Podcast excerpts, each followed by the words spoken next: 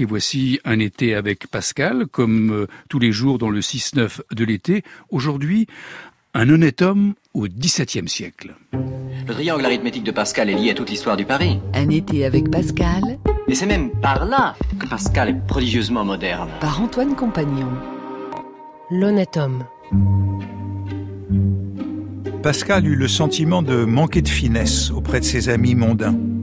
Le chevalier de Méré lui écrivait qu'il résistait à ses longs raisonnements tirés de ligne en ligne, et il prétendait l'avoir désabusé. Ses amis défendaient un autre style dans la recherche de la vérité, qui inspira à Pascal ses conceptions du cœur et de la finesse. À la fin de sa vie, Pascal jugeait l'honnêteté et la conversation supérieure à la science. Un fragment des pensées rappelle son évolution. J'avais passé longtemps dans l'étude des sciences abstraites, et le peu de communication qu'on en peut avoir m'en avait dégoûté. Quand j'ai commencé l'étude de l'homme, j'ai vu que ces sciences abstraites ne sont pas propres à l'homme, et que je m'égarais plus de ma condition en y pénétrant que les autres en l'ignorant. J'ai pardonné aux autres d'y peu savoir. Mais j'ai cru trouver au moins bien des compagnons en l'étude de l'homme, et que c'est le vrai étude qui lui est propre. J'ai été trompé. Il y en a encore moins qui l'étudie que la géométrie. Visant la connaissance de l'homme, Pascal n'a pas trouvé de prédécesseur et devra là aussi inventer sa méthode.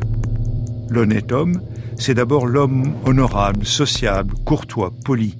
Mais les amis de Pascal ont une conception plus élevée de l'honnêteté. Pour eux, c'est la beauté morale qui tient à la recherche du bonheur pour tous, de la paix qui est le souverain bien. Tous les hommes recherchent d'être heureux. C'est la prémisse commune de l'honnêteté et des pensées.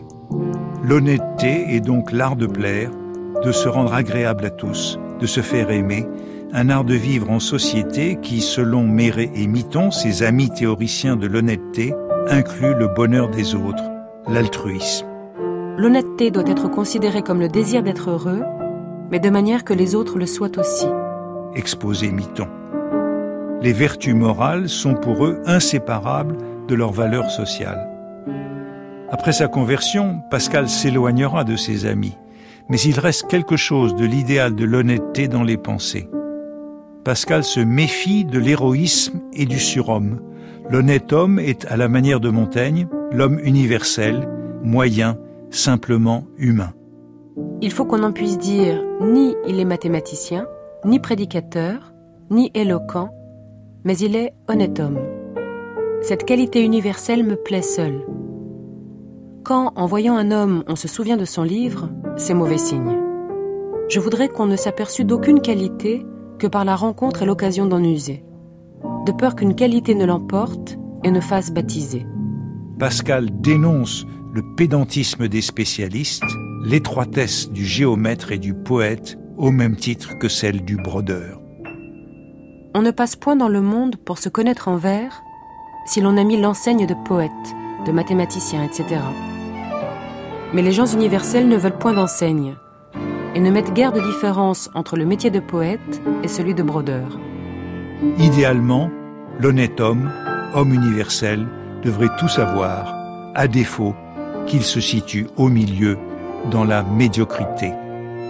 Puisqu'on ne peut être universel en sachant tout ce qui se peut savoir sur tout, il faut savoir peu de tout. Car il est bien plus beau de savoir quelque chose de tout que de savoir tout d'une chose. Cette universalité est la plus belle. Si on pouvait avoir les deux, encore mieux. Mais s'il faut choisir, il faut choisir celle-là.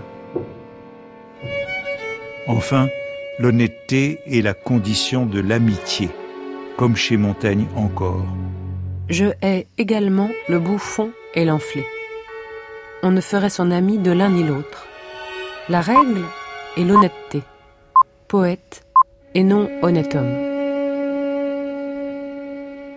Un été avec Pascal, Antoine Compagnon.